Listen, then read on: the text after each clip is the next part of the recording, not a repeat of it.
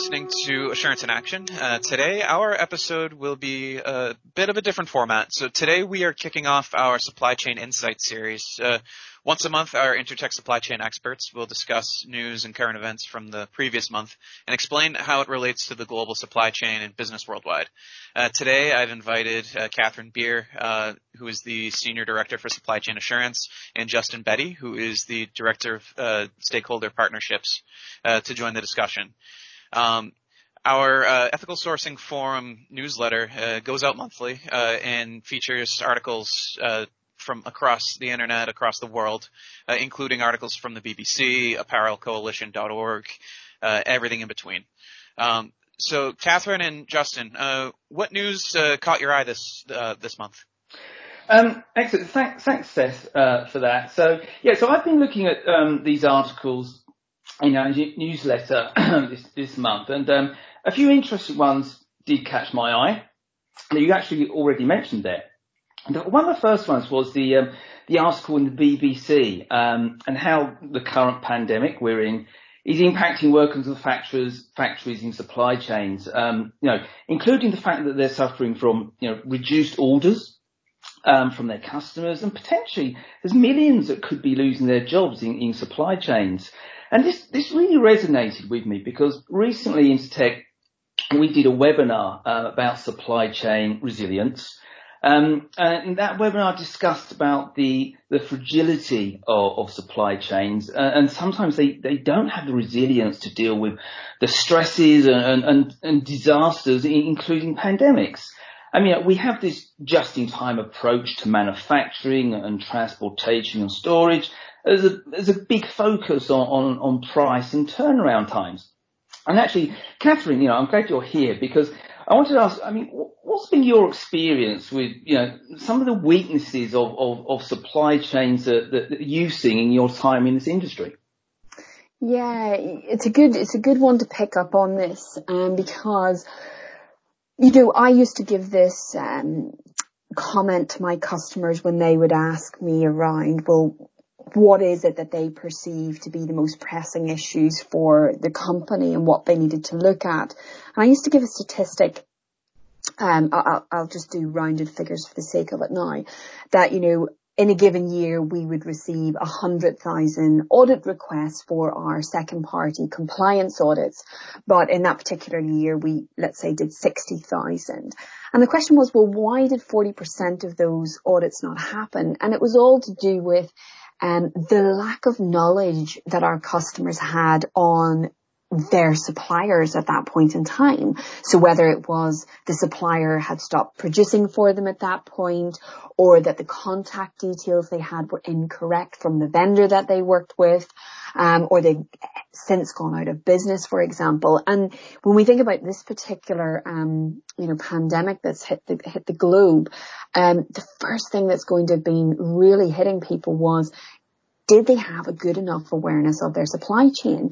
And were they able to then see alternative supply sources?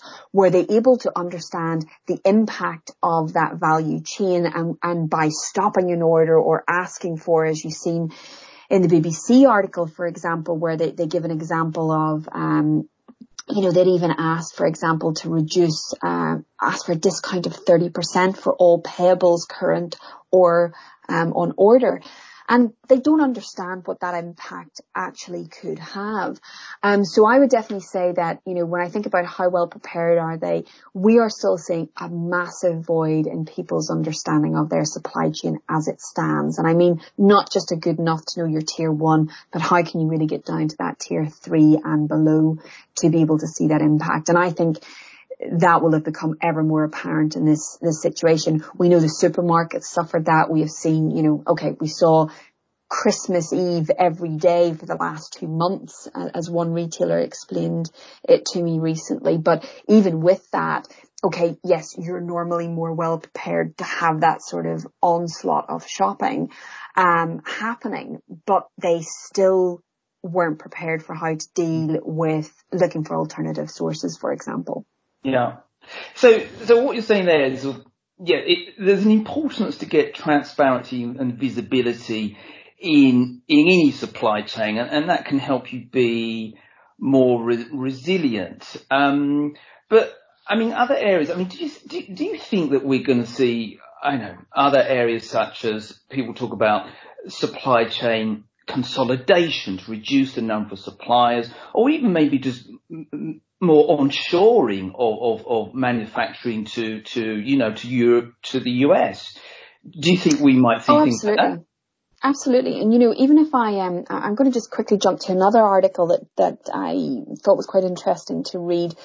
The one around um lab beef specialist um Elf Farms. Apologies to Elf Farms if I pronounced your, it wrong. But you know, their, their commitment to achieve net zero emissions by 2030. Now, when you look at a lot of those again type articles, um, and, and this point about the, the bringing, you know, the, the, um, you know, offshoring, um, production, you know, maybe back, um, we are, all of those things are going to force this conversation to how do they look at, at more of a consolidation? How do they maybe look at more onshoring, sorry, not offshoring, onshoring, um, and making sure that they can actually maybe reduce supply chain lengths, um, you know, reduce that travel time? How can they look at making sure that there's going to be, you know, if more any future pandemics were to hit or, you know, let's hope not, um, but, but other disasters were to hit, how can you really make sure that you could allow that better relationship with your suppliers so that if you've got that way that, um, they can invest more and do more with you, that they're going to be in a better place for you to work together through those cash flow type issues, etc., and make sure that you actually, um, you know, can come up with, with alternatives. Um, so I think we're going to see a lot of forced, um, conversations, um, happening down these routes. And of course, the longer this goes on for, um, we're seeing day and day how that's changing, um, already for companies. Yeah. Okay, so a little bit of resilience there, but I mean, what other articles did did you did you see, Catherine, um, that that all piqued your interest? Yeah, you know, just on, you know, exactly on that, I think kind of picking up a bit on the resilience side and then moving to, okay, well, thinking as well about what do you do in terms of, you know, business continuity, for example. So how do you continue to work when, when activities like this are affecting the way you work? So take, for example, if we look at the article, um, that, uh, around Sedex and, um, Sedex launching, uh, so Sedex, for any of the, you that don't know, leading ethical trade service provider, provider, they launched a direct worker reporting program to help businesses listen directly to workers and to respond and improve working conditions in their business and supply chain during the COVID-19 disruption. So um, they partnered with a direct worker reporting provider and wider um, to deliver the solution. And this was all about you know, very timely, making sure that you can use things like, uh, you know, mobile voice technology to enable feedback from workers so that they can actually then, you know, collaborate in a really timely way to say how they feel and what they do. And that links in a lot with what we see anyway. We'd, we'd seen a lot more of these types of programs, you know, over the last few years, trying to get more direct feedback from the workers themselves, especially in the supply chain space where we were trying to really, you know, uncover lots of more, um, very sensitive topics, maybe around discrimination or workplace um, practice issues that were um, too sensitive to pick up on an on-site audit, for example. And this is a good way that you could do that. If you think about on-site audits today, well, a lot of on-site audits were, were stopped in many countries. So when we look at, um, you know, the whole way that we're trying to engage with workers in remote audits, um, I think this article is really timely to just say about that there's a, a, time and a place now to continue these types of conversations to make sure that the welfare and working conditions are not being over, um, you know, overlooked. Um, and yeah, it, it's really topics. You know, the last three months we have seen, um, we'd actually been working on this area for quite some time actually ourselves and our system certification part of the business. Um, and we'd seen a lot actually happening with our um, own uh, app called InView, which is how we do remote audits. And then we've seen that conversation speed up tenfold with all of the um, social uh, compliance industry associations over the last few weeks um, to make sure that we can come up with these types of business continuity um, uh, programs to ensure that we can still get some sort of insight into that. Um, so for me, I think that, that that's going to be really key. Um, and I guess just in the question, you know, thinking about your role, obviously, because you're the one that's that's the closest from our side to the industry um, stakeholders that we work with. I guess, okay, that's great. We're putting all of these remote solutions there. That's fantastic what Sedex has partnered with um, uh, to come up with this uh, welfare one. But do you believe remote assessments can really be seen as credible compared to on-site? Yeah, no, you're right. Um, you know, the last few months has been a lot of um, um, increasing activity around sort of, you know, this remote or virtual um, assessment of of uh, factories, so that you know brands retailers can get eyes um, still into their into their supplier sites. And you know, I've been following this for for a couple of years. This type of remote sort of um, activity and, and, and visualizing what's going on at the uh, the factory level. And initially, I was a bit sceptical. I mean, in the last sort of 18 months, as we've been sort of exploring this, um, I've, I've really sort of turned around to actually realise the, the the potential of it. And, and Catherine, you know, you know, the Intertek and the industry of being doing sort of quality, environmental, and now more social type of um, auditing using you know the our InView app and, and other technologies as well um, to do an assessment you know virtually remotely um, with you know with with specialists and auditors sitting in an office and a factory a few hundred miles away um, undertaking you know uh, an, an assessment. And and you know I think the first thing to say you know what I realised was that it's not it's not the same as an on-site audit. You know, you, you have sure, to realise sure. they're, they're, two different activities, and they both have their strengths and and, and weaknesses as well. Um, but I mean, what we found is is that you could still undertake the vast majority of the scope, the activities, document review, even working interviews we, we've been doing in social audits, um, with some adaptation and, and reduction mm-hmm. on the sort of the questions and, and, and, the scope. But yeah, I mean, it does have credibility, this remote virtual type of, of, uh, assessment. Um, you know, but it's, it's, it's not comparing it to, to an on-site audit. It's, it's another tool in a box that the, the industry is using. And you mentioned industry um, sort of associations there uh, and programs, and yeah, I mean, you know, uh, the new, most of them now are, are, are piloting and using this approach um, so that their members can, at this time, you know, get the visibility that they need um, into their supply chain, so that they can understand risk, um, ensure they're undertaking due diligence. So yeah, it's another tool that, that the industry is using. So yeah, yeah, definitely. Yeah. And I mean, I guess, I guess, you know, just last one on this, I think for me, to your point around that, I think, you know, on the worker interview piece, which is always the sensitive bit, I think that's nicely where we can see, you know, initiatives like what Sedex has launched on the, um, looking at the, the, the, worker welfare type feedbacks that you can get, those will really nicely complement then these types of remote audits to help give that yeah. extra added, um, detail of a more sensitive nature, you know, that yeah. that will feed into that. So yes, this one was very specific to jump into the COVID-19 response to make sure that you could listen directly to, you know, the working conditions, etc. But it can be extended obviously just past yeah. this. Yeah. So really interesting. Yeah, no, it's good. And, you know, I think, you know, we, we recognize that, um, you know, worker, worker voice engagement is fundamental to understanding risk um, in, in, supply chain. So, you know, remote auditing, um, virtual worker engagement, they're, they're complementary, as you say. So, um, yeah, watch this space. Let's see how this yeah. develops this year, I think. Um, but, um, yeah, so, I mean, look, we've just been talking about, you know, a number of subjects here now. You know, we touched on the social side, we touched on the environment, a lot on supply chains, etc. Um, and I, I was curious on another article that was entitled um, Sustainability Post COVID 19. Um, this was a report, um, I think, commissioned by yes, the SAC, uh, Boston Consulting Group, um, actually uh, um, undertook the uh, the, um, the, the the report. They developed it and did all the work, and it deep dives into sustainability and what what that looks like now, what that could look like post COVID-19 over the next 6, 12, 18, 24 months and, and beyond that.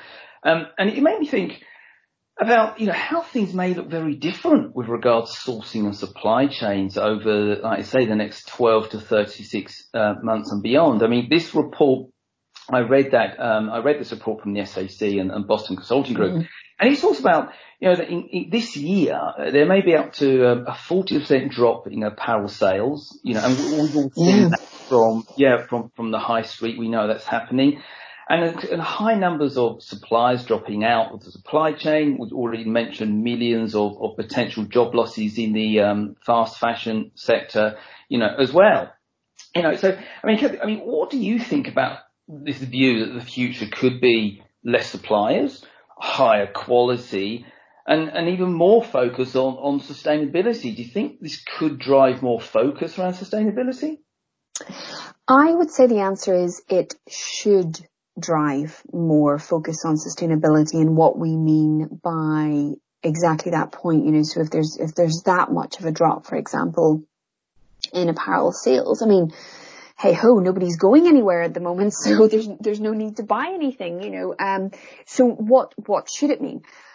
I think, you know, okay, I give the example of, it was okay, different sector there, but it was a, a food one. There's an article, another article in there about, you know, Nestle partnering with, um, uh, farms, etc doesn't actually matter what industry. There was already a lot happening in terms of this consumer pressure driving what we needed to, to get to in terms of, you know, better traceability, um, a more sustainable way for, fa- you know, let's get back to fashion for a second, a more sustainable way for fashion to survive.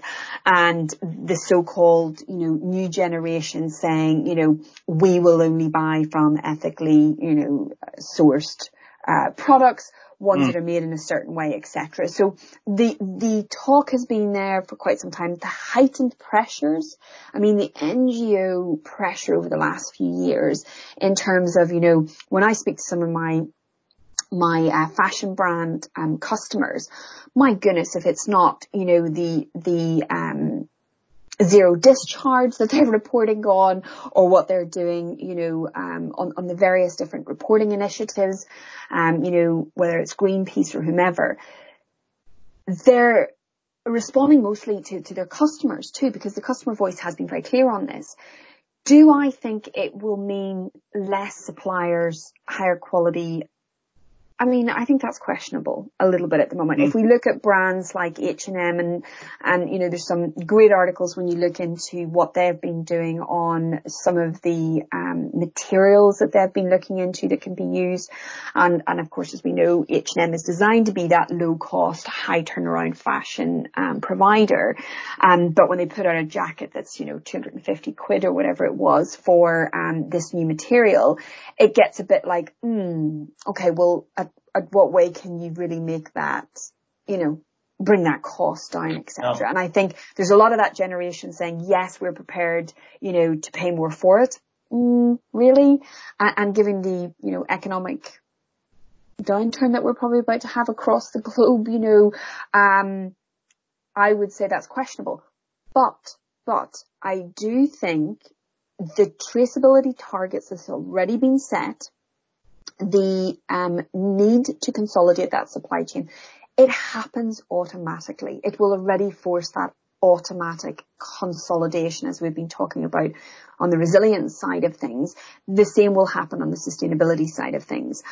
I think what will be the key shift change is those companies who will survive are those that have got clear corporate sustainability initiatives mm. and across their entire set of sustainability parameters. So everything from thinking about financial sustainability um, targets, thinking about um, you know quality and safety, thinking about enterprise security, you know things that that aren't traditionally in the sustainability space. All of that will will mean those companies that really look at it holistically are the ones that will survive these tougher times. And as a result of that, it will bring a more sustainable thing. Yeah. And quality, I think will make a difference. So now it'll be like, okay, if I'm going to go and buy that jacket, I'll buy it now, but to last longer.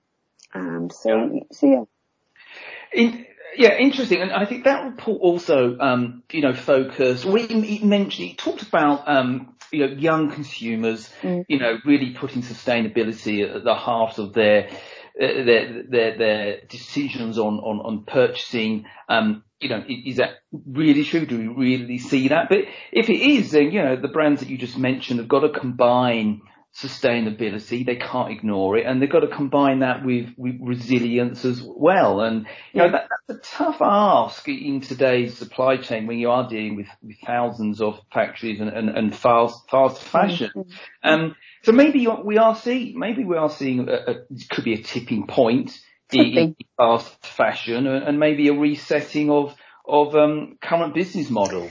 So. Yeah, maybe, maybe. And I, you know, I mean, I guess, okay, I agree. I think, I think we're on the, we've been on the edge for some time. So yes, the question now is, is that the tipping point? And I think back to my, my comment, I think the time is ripe for it. I think it's going to force more of these conversations. Um, and then I think there will be more pressure, hopefully yeah. even coming from governments on this. But I guess just, you know, let me ask you a question. As a consumer, would you pay more for a product as what we've just said would surely mean a more expensive product?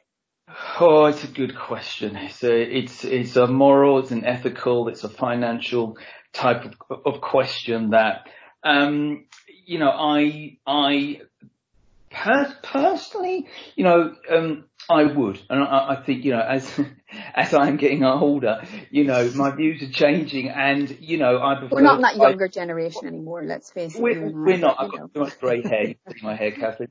Um, yeah. So for me personally, yeah, I, I, I, you know, this age would would prefer to buy a product that lasted longer, as what had a higher quality, had a less um, impact on on society and and, and environment. Um, you know, but, you know, that's just me as an individual. But when we're talking about, you know, millions and millions of consumers around the world, you know, sustainable clothing, you know, it has to be affordable, you know, it has to be scalable, yeah, and it has to be accessible to everyone. And if it's not, it's only going to be a small percentage of the population that, that purchase or are attracted to that type of brand offering that type of product. And that's not going to have the impact that we all want it to have. So, you know, so sustainability has to be accessible for all, for all consumers. Um, and, and, you know, it, it may be that, you know, um, other business models that we've read about in the last few years has to become more more scalable, you know, around, you know, we've we've, we've seen a lot about um, clothing rental, actually, which, which a few mm. years ago you would have thought was crazy, but now actually is becoming quite popular that people rent clothes and uh, and just just change them, just like you know people rent cars. Um, you know, reselling of of of products of clothing as well, um, recycling of them, and actually there's, there's websites where you can now share clothing as, as well. So I think all these different approaches will play a role as we go forward um, with regards to sustainability and our, our relationship, our view around clothing, uh, the way we purchase it, the way we um, we think about it, the way we use it. You know, I, I think will change. Um, so, so yeah, yeah, yeah. Those, I think some, some comments for the future. Let's see what this year and the following year brings with, with some of these leading, um, brands with regards to their sustainability strategies. Right. Uh, thank you, Justin, and uh, thank you, Catherine. Um, thank you for listening to Assurance in Action. Um, if you would like to learn more about uh, what was discussed in this podcast, I will be linking um, all the links uh, in the description, um, as well as this will go on our LinkedIn page, Twitter page, uh, Intertek Business Assurance. Um, and if you would like to hear more, and if you'd like to stay up to date, uh, please uh, give us a follow, give us a subscribe wherever you listen to podcasts, and uh, thank you so much for listening.